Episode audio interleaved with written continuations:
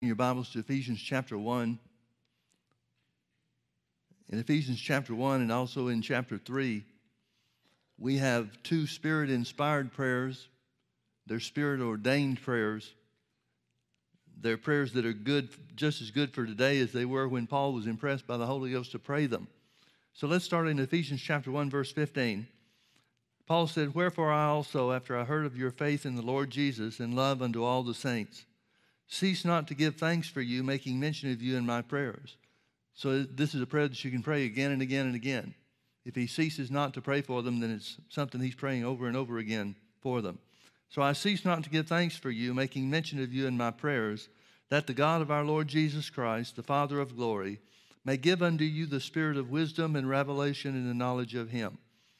The eyes of your understanding being enlightened, other translations say the eyes of your spirit being enlightened, that you may know. Here's the, there are three things he's praying for them that you may know what is the hope of his calling, and what are the riches of the glory of his inheritance in the saints, and what is the exceeding greatness of his power to usward who believe, according to the working of his mighty power, which he wrought in Christ when he raised him from the dead and set him at his own right hand in the heavenly places, far above all principality and power and might and dominion and every name that is named, not only in this world, but also in that which is to come, and has put all things under his feet, and gave him to be the head over all things to the church, which is his body, the fullness of him that filleth all in all. Look with me now to chapter 3.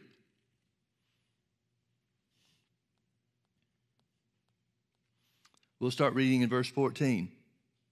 Paul said, For this cause I bow my knees unto the Father of our Lord Jesus Christ of whom the whole family in heaven and earth is named, that he would grant you, according to the riches of his glory, to be strengthened with might by his Spirit in the inner man, that Christ may dwell in your hearts by faith, and that you, being rooted and grounded in love, may be able to comprehend with all the saints what is the breadth and length and depth and height, and to know the love of Christ which passes knowledge, that you might be filled with all the fullness of God.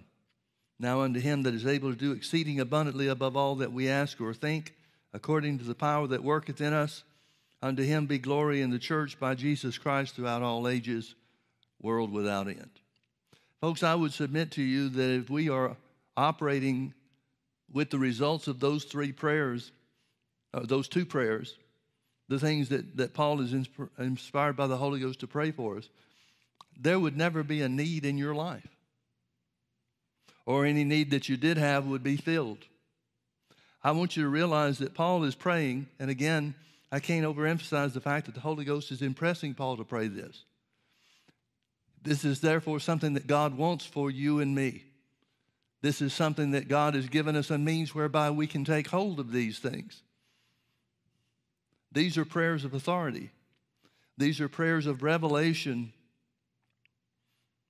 of who we are in Christ and what we can have, and also the power of God that has been delivered to us. Now, in Ephesians chapter, the prayer in Ephesians chapter 1, did you notice that he's talking about the, prayer, the power that works in us as believers? He prays three things. He prays, first of all, that God would open the eyes of our understanding to know these three things, to know the hope of his calling. In other words, what God has specifically for you to do. I don't believe that this hope of his calling is a generic thing for everybody because if it was, the Holy Ghost would have just inspired Paul to, to tell us what it was. The hope of his calling, if it's different for you and me, and it seems like that it would be something that's different for you and me because each one of us have a specific gift or gifts, different things that we're called to, places to stand in the kingdom of God and in the local church body if we know what is the hope of his calling, that has to mean that the Holy Ghost is, is praying or inspiring Paul to pray, wants us to pray, that we would know our place. You can't fit in somewhere if you don't know where you fit. So if he's praying that we would know the hope of his calling. God's got something specific and unique for you. It's specific and unique and different from anything that he has for the rest of us to do. Now, we can certainly all walk in the blessings of God, the things that Jesus obtained for us through his death, burial, and resurrection. And Paul certainly identifies some of those things. Like, for example, he wrote to, to the Galatians, Galatians chapter 3 and verse 13 Christ has redeemed us from the curse of the law, being made a curse for us, for it is written, Cursed is everyone that hangeth on a tree, that the blessing of Abraham might come on the Gentiles, and that we might receive the promise of the Spirit through faith. Well, those are the general things that belong to all of us. That's God's plan of redemption. That's God's righteousness that's been imparted to us. In fact, just as He made Jesus to be sin, He made us righteous.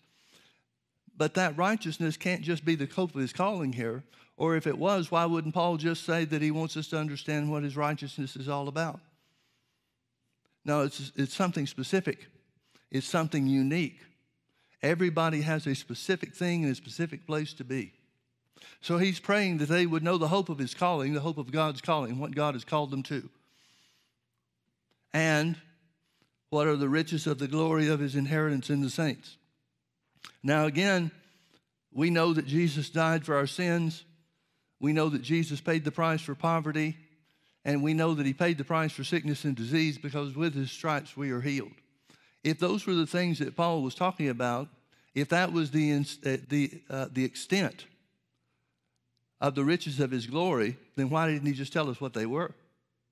He makes it seem like there's a journey or there's a, a, a discovery process where our eyes are being opened, maybe a little bit at a time, so that we would realize what these things are. But if it was the same for everybody, Paul would have, and the Holy Ghost would have inspired him to do this, just identify what it was. God's not trying to keep us in the dark. He's trying to get us to put the Word of God in such a place, first and foremost, in our lives, so that we see and understand these things that God has planned for us. So the riches of His, the glory of His inheritance in the saints has to be some special gifting that each one of us have that's unique from each other. It's got to be something more than just the generic plan of redemption. And I hate to say it like that because it sounds like I'm, I'm speaking disparagingly of it or, or de emphasizing it. And that certainly would not be appropriate. There's nothing more important than God's plan of redemption. But here Paul seems to be, and again, inspired by the Holy Ghost, the Holy Ghost seems to be telling us through the Apostle Paul that there's something that we need to find out that belongs to us as individuals, something that might be different from what anybody else has, as a part of the riches of his glory, the glory of his inheritance. And then the third thing he prays for us is that we would understand the power of God that works in us. The power of God that works in us. The eyes of your understanding being enlightened, that you may know what is the hope of his calling, what are the riches of the glory of his inheritance in the saints, and what is the exceeding greatness of his power to us who believe, according to the working of his mighty power, which he wrought in Christ and raised him from the dead, and set him at his own right hand in heavenly places Notice that power is connected with the resurrection. Notice the power that works in us is resurrection power. It's power that belongs to us as a result of what Jesus did in bearing our sins upon himself and redeeming us from the, the curse of the law. And notice in each one of those things, he's not praying that we would have anything more than what we already have. And folks, that's the real, the, the real main point I think that, uh, that has escaped most of the church world. But if you understand what God has for you to do, if you understand what He's equipped you with in order to enable you to do whatever He has for you to do, and if you know the power of the resurrection that already resides and abides in you, then what more would you and I need? These are all encompassing prayers. I know in the Old Testament, you hear people sometimes quote things from the Old Testament, like when David said, I'll look to the hills from whence cometh my help. Well, folks, our help doesn't come from the hills anymore. That may have been appropriate to say under the Old Covenant, but we've got the power of God living on the inside of us. If you're looking for help from the outside in any respect, you're looking in the wrong place. This is talking about the power that resides in us it's talking about God's plan for us as His children. He's talking about God's unique plan and the unique gifts He's given each one of us to stand in whatever place He has ordained for us to be. This is not talking about looking from uh, looking to the outside in any respect whatsoever. Now, wouldn't it be silly for the Holy Ghost to, to make it seem that everything we need is already inside of us, just waiting to be tapped into, waiting for us to come to the understanding of what we have so that the, we can then use it? Wouldn't that be silly for the Holy Ghost to give us that kind of information if there was still anything or at any time we needed something from the outside to complete us? But instead, the Bible says we are complete in Him. Now, if we are complete in Him, or let's say it this way, how can we be complete in Him if we're lacking anything? See, complete means finished. Just as much as Jesus sat down at the right hand of God because the work was done, in the same way, you've been raised up together with Him. You've been seated in heavenly places in Him. So, what more could we need? It wouldn't be right for Jesus to be sitting at the right hand of God if there was still something else to be done. Wouldn't be right for us to have a positional seating with him at the right hand of the Father, being raised up just as he was, if there was ever going to be anything more than what we already have on the inside of us. Look again at chapter 3.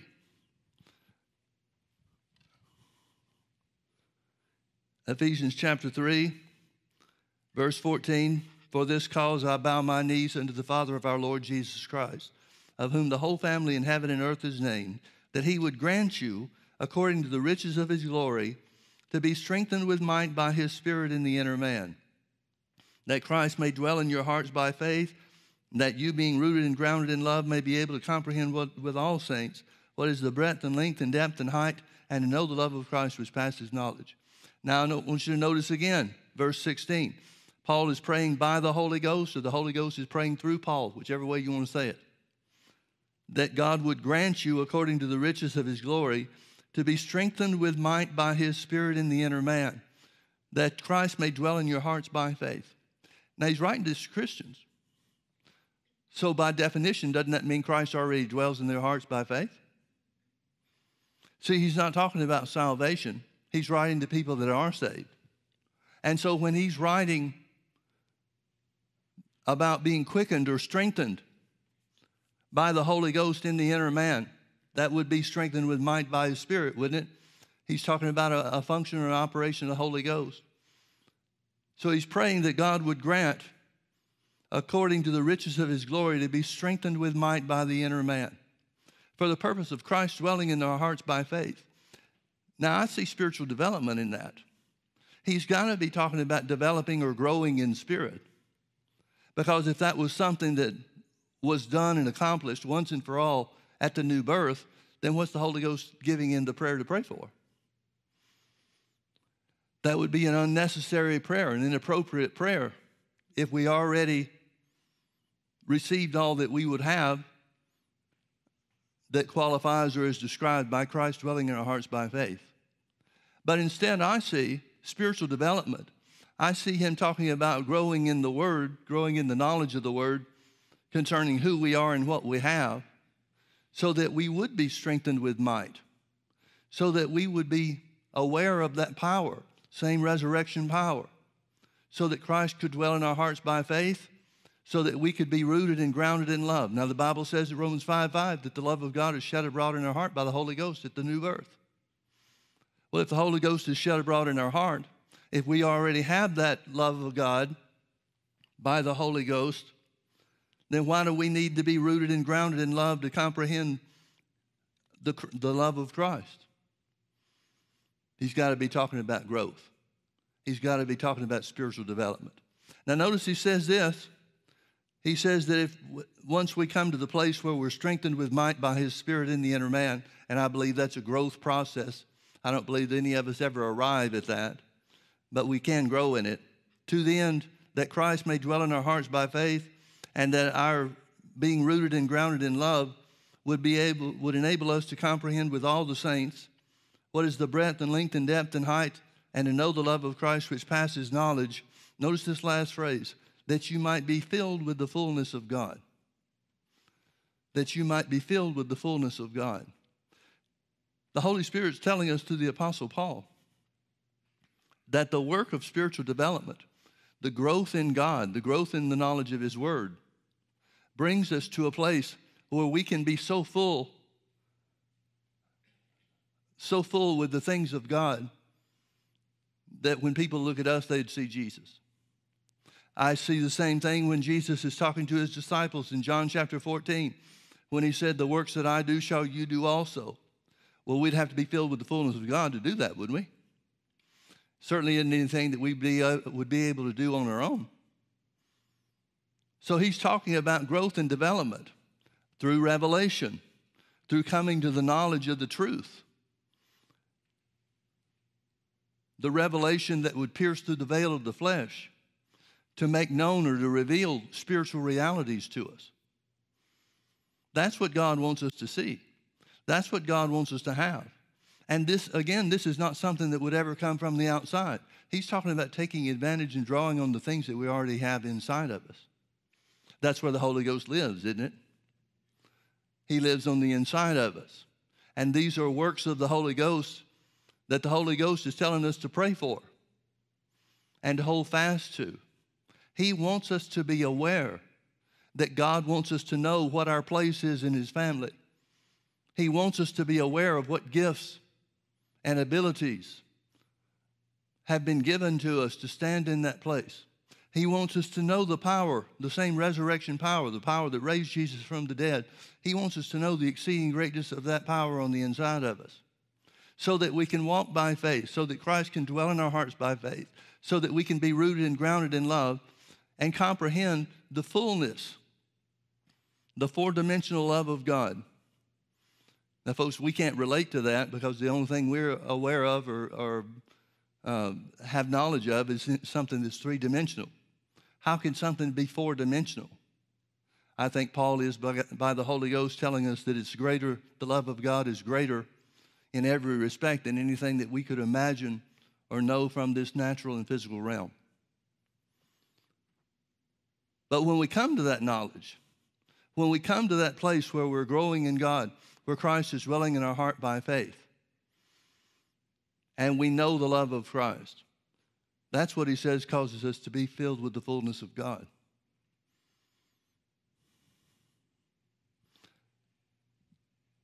Brother Hagin, in the first church that he pastored, he was, uh, I think he was 19 years old when he began to pastor that church. And he said that he had been there for less than a year and uh, he had gotten to know the people somewhat. And he saw that there were things that were, people were dealing with in their lives that he was genuinely trying to help them and get them the victory over whatever it was they were facing.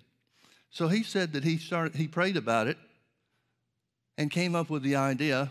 He didn't say it was God's idea, but he came up with the idea to have deliverance services.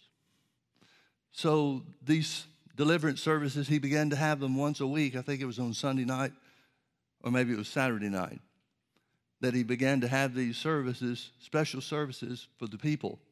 And he said the, the services were well received. Everybody got excited about it. It was a, kind of a shot in the arm for the church, new life, new something to do. And so, over the space of about three months, he said people came, most of them were his own people, their own church people, but they came to this uh, Saturday night services to get delivered. And he called them deliverance meetings. He said, We had every kind of manifestation you could imagine and a lot that you probably shouldn't think of. He said some of it was God, some of it was the devil, and some of it was just flesh. But after about three months, the newness, the novelty wore off. But he still wanted to help the people all that he could. So instead of having these deliverance services, he shifted over and started having get set free services. He said, I found that the same people that came to get delivered came to get set free. And after about three months, that those kind of ran its course, and people got tired of those. So he started the third time, same Saturday night services, but he started calling them loosening meetings. So he said, I found that the same people that came to get delivered came back to get set free, and then they came to get loosened. And, and he was honest and sincere about it. He saw that this wasn't working. as I said, most of these were his own people, so he got to know his own people, and he saw that the things they got delivered from, that deliverance didn't last, and that's why they came back to get set free. And then that didn't last for them either, so that's why they came back to get loosened. So he went to prayer about it and fasted for a couple of days over it. And he was asking the Lord, he said, Lord, this isn't working. What are we doing wrong? What do we need to do?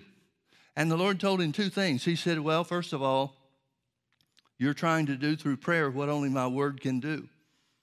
He said, secondly, you're trying to do it for them instead of them doing it for themselves. And then he said this He said, the only thing that can make a lasting change in somebody's life is to be taught the Word of God. Anything and everything else, no matter how much excitement is attached to it, or how encouraged people are by the services, or how much they may be helped temporarily by prayer, the Word of God is the only thing that makes a lasting change in their lives. So the Lord began to tell Brother Hagin, or just flat out told him, start teaching them the truth. Well, that implied that he wasn't teaching them the truth. And so Brother Hagin said that the Lord led him to these prayers in Ephesians 1 and Ephesians 3. He said he'd lay his Bible on the altar. His study was in the, uh, uh, in the church, and it was right next door to where the parsonage was. So he said, I'm going in and out of the church building probably six or seven times a day. He said, every time I'd pass my Bible that was open there on the altar to Ephesians 1, I'd stop, kneel down, and pray these prayers and, and tell the Lord before he started, Now, Lord, I'm praying these prayers for me because I need revelation about what you want me to do and how you want me to pastor this church and, and conduct myself. And so he said, over a period of several weeks, revelation began to come. So much so that he asked his wife, What in the world have I been preaching? But that's where the revelations began for him as a result of praying these prayers. Do you remember in John chapter 8, verse 30, 31, and 32? Jesus is talking, well, let's read it rather than just refer to it or, or quote it. Let's read it. Verse 31, John chapter 8, verse 31. Then said Jesus to those Jews which believed on him, If you continue in my word, then are you my disciples indeed. Now, folks, you know the next verse. Most everybody knows the next verse, but let's stop and talk about verse 31 for a second. Jesus is making a distinction between the believers and disciples. This is a very, very important point, in my opinion. Then said Jesus to those Jews which believed on him. Well, isn't that what we're supposed to do is believe on him? The Bible says that's the command of the new covenant to believe on God the Father and, and Jesus whom he has sent to the earth. Well, they do believe on him. But notice there's going to be a difference, and here's what makes the difference between believers and disciples. Remember in the, uh, uh, the Great Commission, Matthew chapter 28, Jesus says to his disciples, All power is given unto me in heaven and earth. Go ye therefore and preach the gospel. That literally says, or literally means, make disciples. We've turned evangelism into conversion experiences. We, we have emphasized, we mean the church world, has emphasized evangelism just to the point of getting saved. But that's just the beginning point. Jesus told his disciples to go make disciples themselves, reproduce themselves in others. Now, how can you do that? Well, Jesus said to the Jews that believed on him, If you continue in my word, then are you my disciples indeed. Now, continuing in his word brings us right back to Ephesians chapter 1 and Ephesians chapter 3, doesn't it? Spiritual development will bring us to the place where our eyes are open to see what is the hope of his calling, and what are the riches of the glory of his inheritance in the saints, and what is the exceeding greatness of his power that works in us in believers. It'll bring us to the place where we're strengthened with might by the Spirit of God, so that Christ dwells in our hearts by faith, so that we, being rooted and grounded in love, may comprehend what is the length and depth and breadth and height, and to know the love of Christ which passes knowledge, that we might be filled with all the fullness of God. It all goes back to the word. And that's what the Lord was telling Brother Hagin. You're trying to do through prayer what only my word will do. and you can't do it for somebody else. Everybody has to make their own decisions and put in their own work concerning the Word of God, renew their mind to the truth of the Word so that they can begin to walk in the things, grow and develop and walk in the things that God has prepared for you individually as a member of His family. So again, John chapter 8. Then said Jesus to the Jews which believed on him, If you continue in my word, then are you my disciples indeed. And after you continue in the word, then you shall know the truth, and the truth will make you free. Brother Hagin used to talk about the difference in prayer and, and the word by identifying prayer as like breathing, and the word is like eating.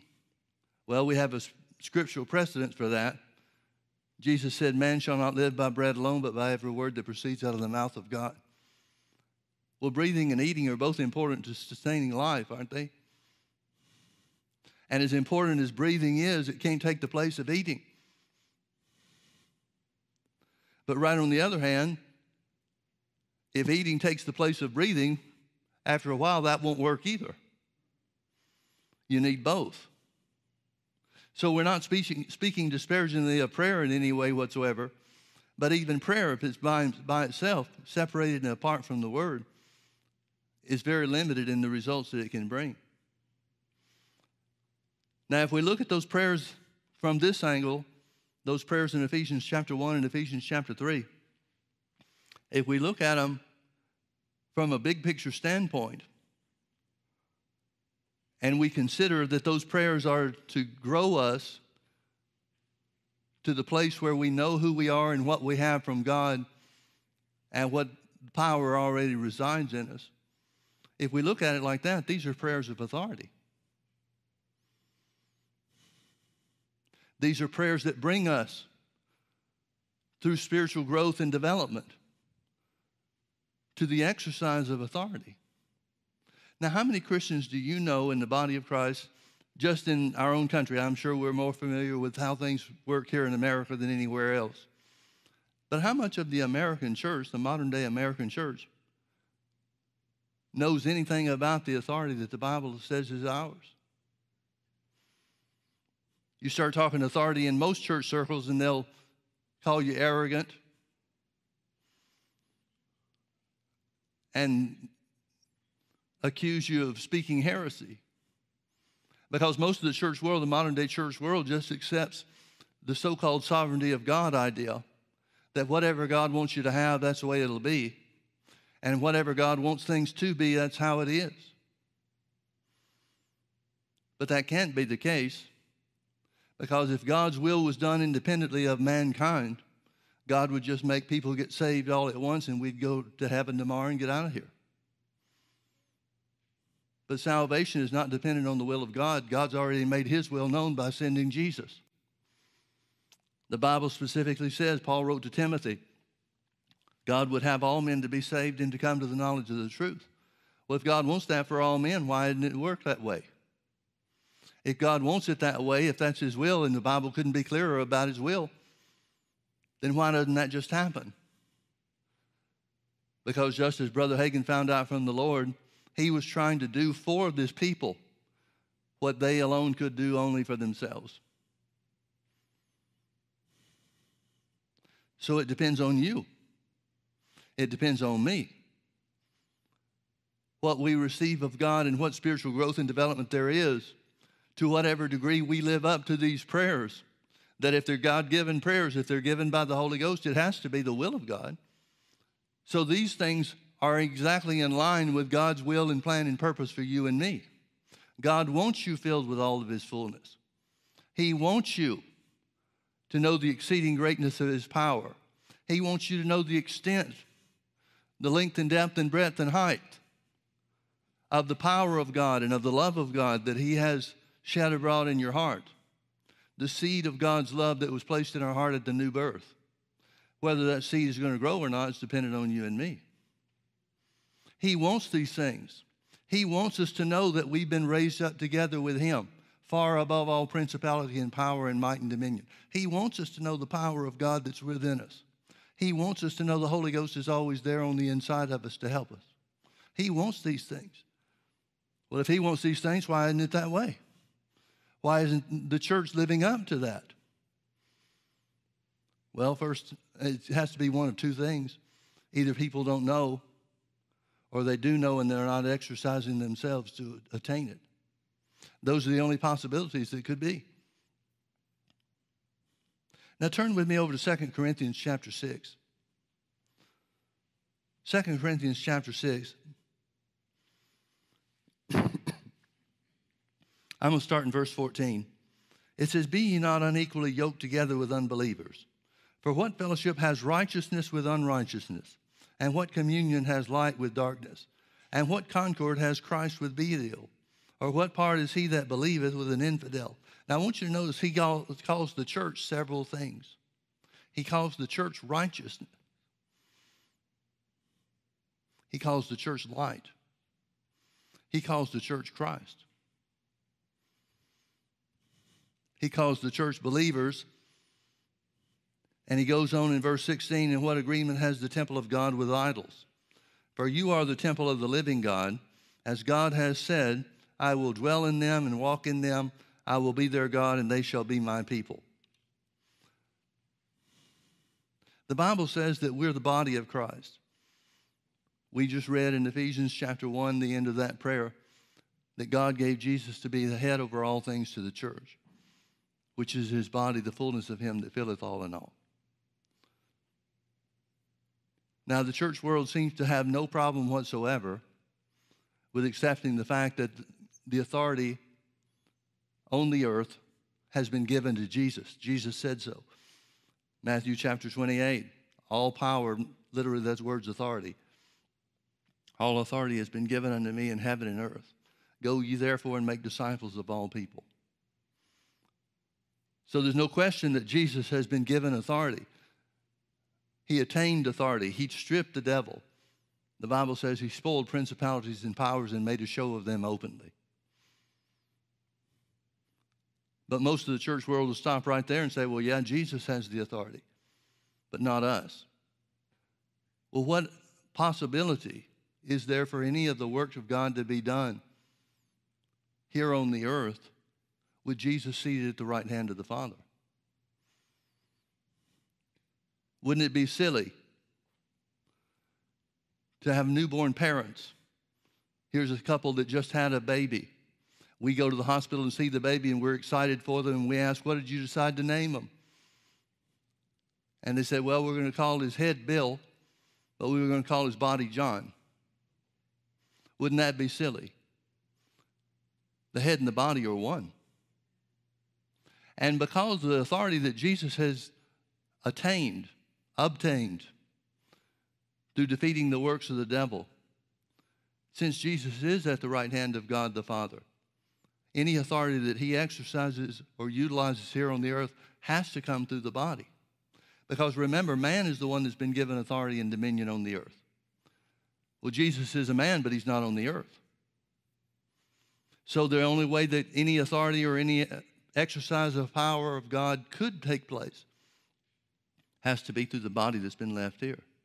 And that was the transfer of, authority or the delegation of authority when Jesus says, All power is given unto me in heaven and earth, all authority has been given unto me in heaven and earth. Go ye therefore. Jesus is saying, I'll take care of things in heaven, you take care of the things on the earth. And that's why he told the disciples before he went to the cross The works that I do shall you do also, and even greater works than these shall you do because I go unto my Father. Folks, I, I firmly believe, and the more I grow in God, the more convinced I am of this the development in spirit, spiritual development, is of primary importance. Therefore, we can say since spiritual development only comes through the Word, the knowledge of the Word is the first and foremost and most important thing that we can partake of, and certainly the most important thing that we should pursue here on the earth. Because when we read these verses of Scripture, Paul doesn't put any qualification on it whatsoever.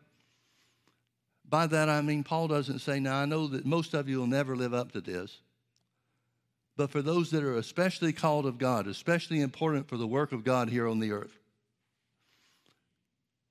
There's going to be a small, small, small, tiny percentage of people that will grow in the knowledge of God or grow to understand the hope of his calling and the riches of the glory of his inheritance and the exceeding greatness of his power.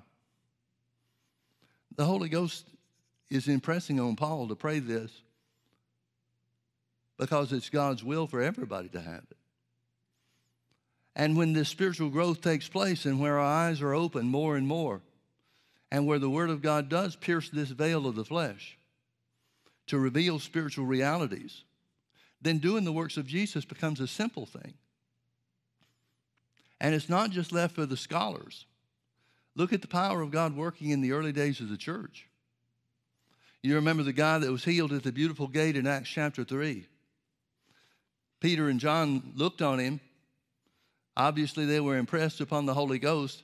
This guy's laid daily at the beautiful gate of the temple, which means they pass him day after day after day. Whatever days they go into the temple through that gate, they may go into the temple through different gates at different times. But this implies, the story implies in, in Acts chapter 3 that everybody knew this guy. He's been there daily for a long time. Well, then that begs the question why didn't Peter and John do this the first day they ever passed him? Apparently, it was a point in time where the Holy Ghost prompted them to take action. And so they did. Peter said, Silver and gold have I none, but such as I have give I thee. In the name of Jesus Christ of Nazareth, rise and walk. And immediately the man's ankle bones received strength, and he leaping up stood and praised God and glorified God and holding on to him. And you remember that after preaching to the people that were surrounded there, the Bible says 5,000 people got saved as a result of that one guy's healing. But then they were called before the religious leaders. And they stood there, and boldness came upon them. The spirit of boldness came upon them as they answered the Pharisees, the same council that had Jesus crucified just a couple of months before. And it says of that that the council started conferring among themselves about what they should do. And the Bible says something that's very telling to me. It says, when the council perceived that they were ignorant and unlearned men, they took knowledge of them that they had been with Jesus. Folks, if you got to pick one or the other, pick Jesus. It work, it'll work uh, short term and long term much better than schooling and education. But they took knowledge of the fact that these men didn't have formal training, they didn't have religious training, they hadn't been to any of the, the theological schools of Judaism or anything of that sort. So this can't be based on education. This can't be just based on intelligence the council members recognized that they had more training and more ability, even where the Old Testament is concerned, the law and the prophets were concerned, than Peter and John, but yet it's Peter and John that are doing the miracles. What in the world brought them to that place? And the miracles they do, they seem so simple. That seems to me, you judge it for yourself, but it seems to me when I read the book of Acts, these things just flowed like water. There's not great angst on anybody's part to get these things to take place. I guess we have to conclude that it was all God and not, not any of them, which is the way it's always supposed to be. But there's no lightning flashes from heaven. There's no thunder in the sky before these things take place. They just simply minister the power of God to them, and people are healed even to the point of people being raised from the dead. I'm convinced that the more that our eyes are opened, the more these things will flow through us and through the church in the last days, just the way that they're supposed to. Not because we attain anything, but because we finally get to the point where the flesh doesn't hold us back from doing what our hearts are telling us to do all the time.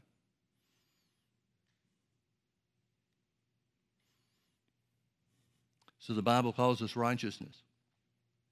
The Bible calls us light. The Bible calls us Christ.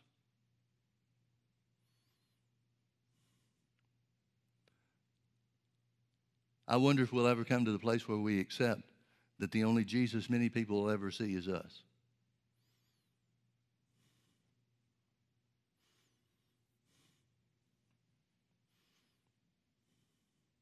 Paul prayed that the spirit of wisdom and revelation would be given to the church. The spirit of wisdom and revelation. What does that mean? It means we'll see things from God's standpoint and from God's point of view. And we'll see things as they really are. See, you and I really are righteous. No matter how our flesh may recoil from that idea, no matter how the condemnation of the devil will come against us to say that's not true, it really is true. It really is true. One of the things that Paul prayed for in Ephesians 3 was that Christ would dwell in our hearts by faith. That he would dwell in our hearts by faith. As we said before, he can't be talking about salvation because they're already saved. But the Bible makes a big deal, says several times, Old Testament and New Testament, about the just living by faith. The just living by faith. Those which have been made righteous live by faith. Well, we know what faith is. If there's any definition we've got down from the Bible about anything, it's got to be faith. Faith is believing with the heart and saying with the mouth. Living by faith is speaking God's word, not just into situations where we need His help, not just speaking God's word concerning finances and claiming financial provision, and not just speaking God's word for the healing of our bodies. Nothing wrong with either of those, and both of those are, are good and, and profitable. But we need to start speaking our faith about other things too.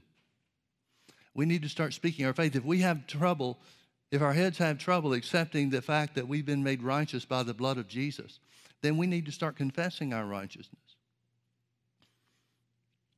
If, we, uh, if we're faced with fear, then we need to start confessing what the Word says about being free from fear. We need to start utilizing our faith in specific areas, specific areas of need in our own lives. Now, you may need something different than what I need. I may be able to accept one part of who we are in Christ, and you're able to accept another part better than I am. But whatever is the situation or the circumstances for us as individuals, we need to start applying our faith to it purposefully, overcoming the things that hold us back. Purposely attacking those areas of weakness. For example, if fear is something that we're held in check by, Isaiah 41, verse 10 is a good fear scripture. It says, Fear not, for I am with thee. Be not dismayed, for I am thy God. I will strengthen thee, I will help thee, I will uphold thee with the right hand of my righteousness. So we need to start saying, I'm not afraid because you're with me, Father. I'll not be dismayed, for you are my God. You help me, you strengthen me, you uphold me with the right hand of your righteousness. Apply your faith into the area that you need it. If accepting the fact that we've been made righteous by the blood of Jesus is a difficult thing for you to accept, then start quoting Romans chapter 5, verse 12, or first, 2 Corinthians chapter 5, verse 21, rather.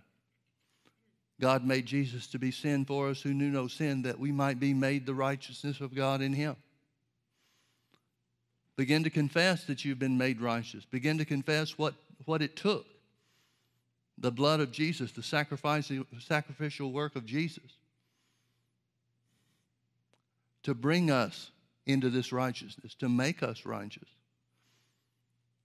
The just living by faith means a whole lot more than just being ready to withstand attacks of the enemy and utilize our faith, exercise our faith after the problem comes. I think the most successful way we can go about it is to be proactive, to attack the weaknesses that we identify in and of ourselves. Like I said, your weakness may be different than mine.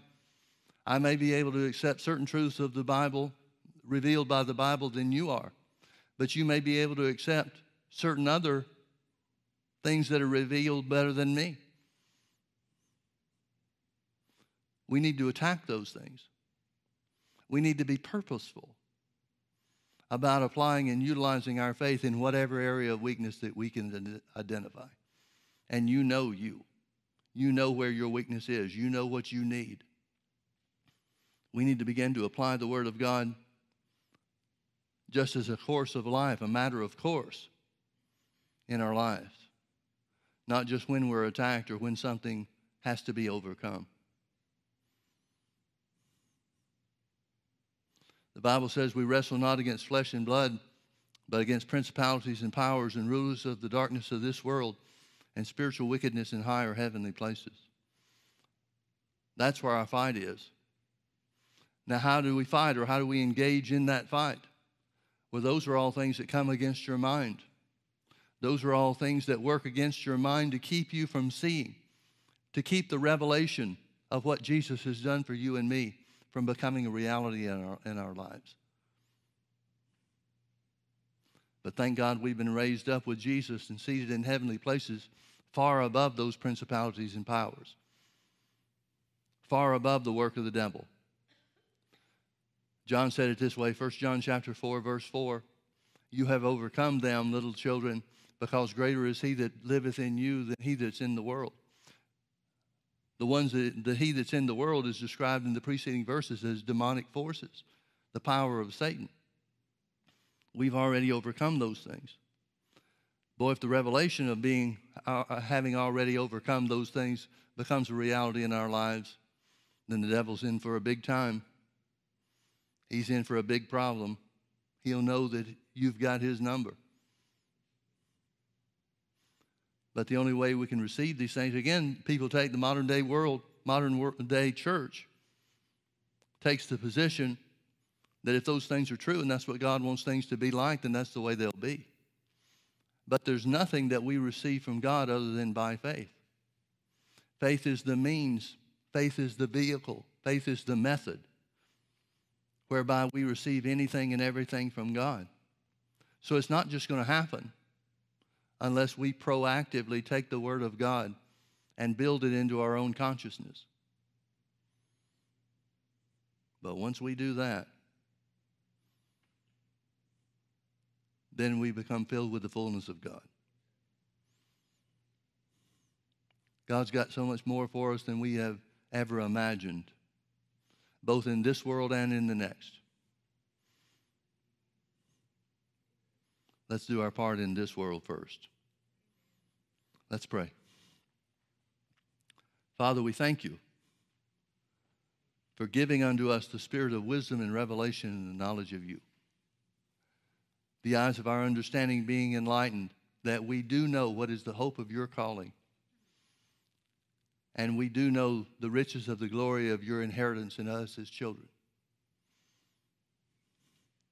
And we do know by faith what is the exceeding greatness of your power that works in us the same power that raised Jesus from the dead when you set him at your own right hand in the heavenly places, far above all principality and power and might and dominion and every name that is named. Father, we claim these things. We've asked you for these things before, so we thank you that these prayers are still having an impact and doing a work in our lives and in our bodies. We thank you, Father that we are strengthened with might by your Spirit in our inner man. That Christ does dwell in our faith, in our hearts by faith, more and more and more. And that we are rooted and grounded in love, so that we're able to comprehend with all the saints what is the length and depth and breadth and height, and that we might know the love of Christ which passes knowledge, that we might be filled with the fullness of God. So by faith, Father, we declare that we're filled with your fullness. We declare that the Word of God is doing a work in our spirits, in our minds, and in our bodies. In Jesus' precious name, amen. Amen. God's good, isn't He? Hallelujah. Thanks for being with us.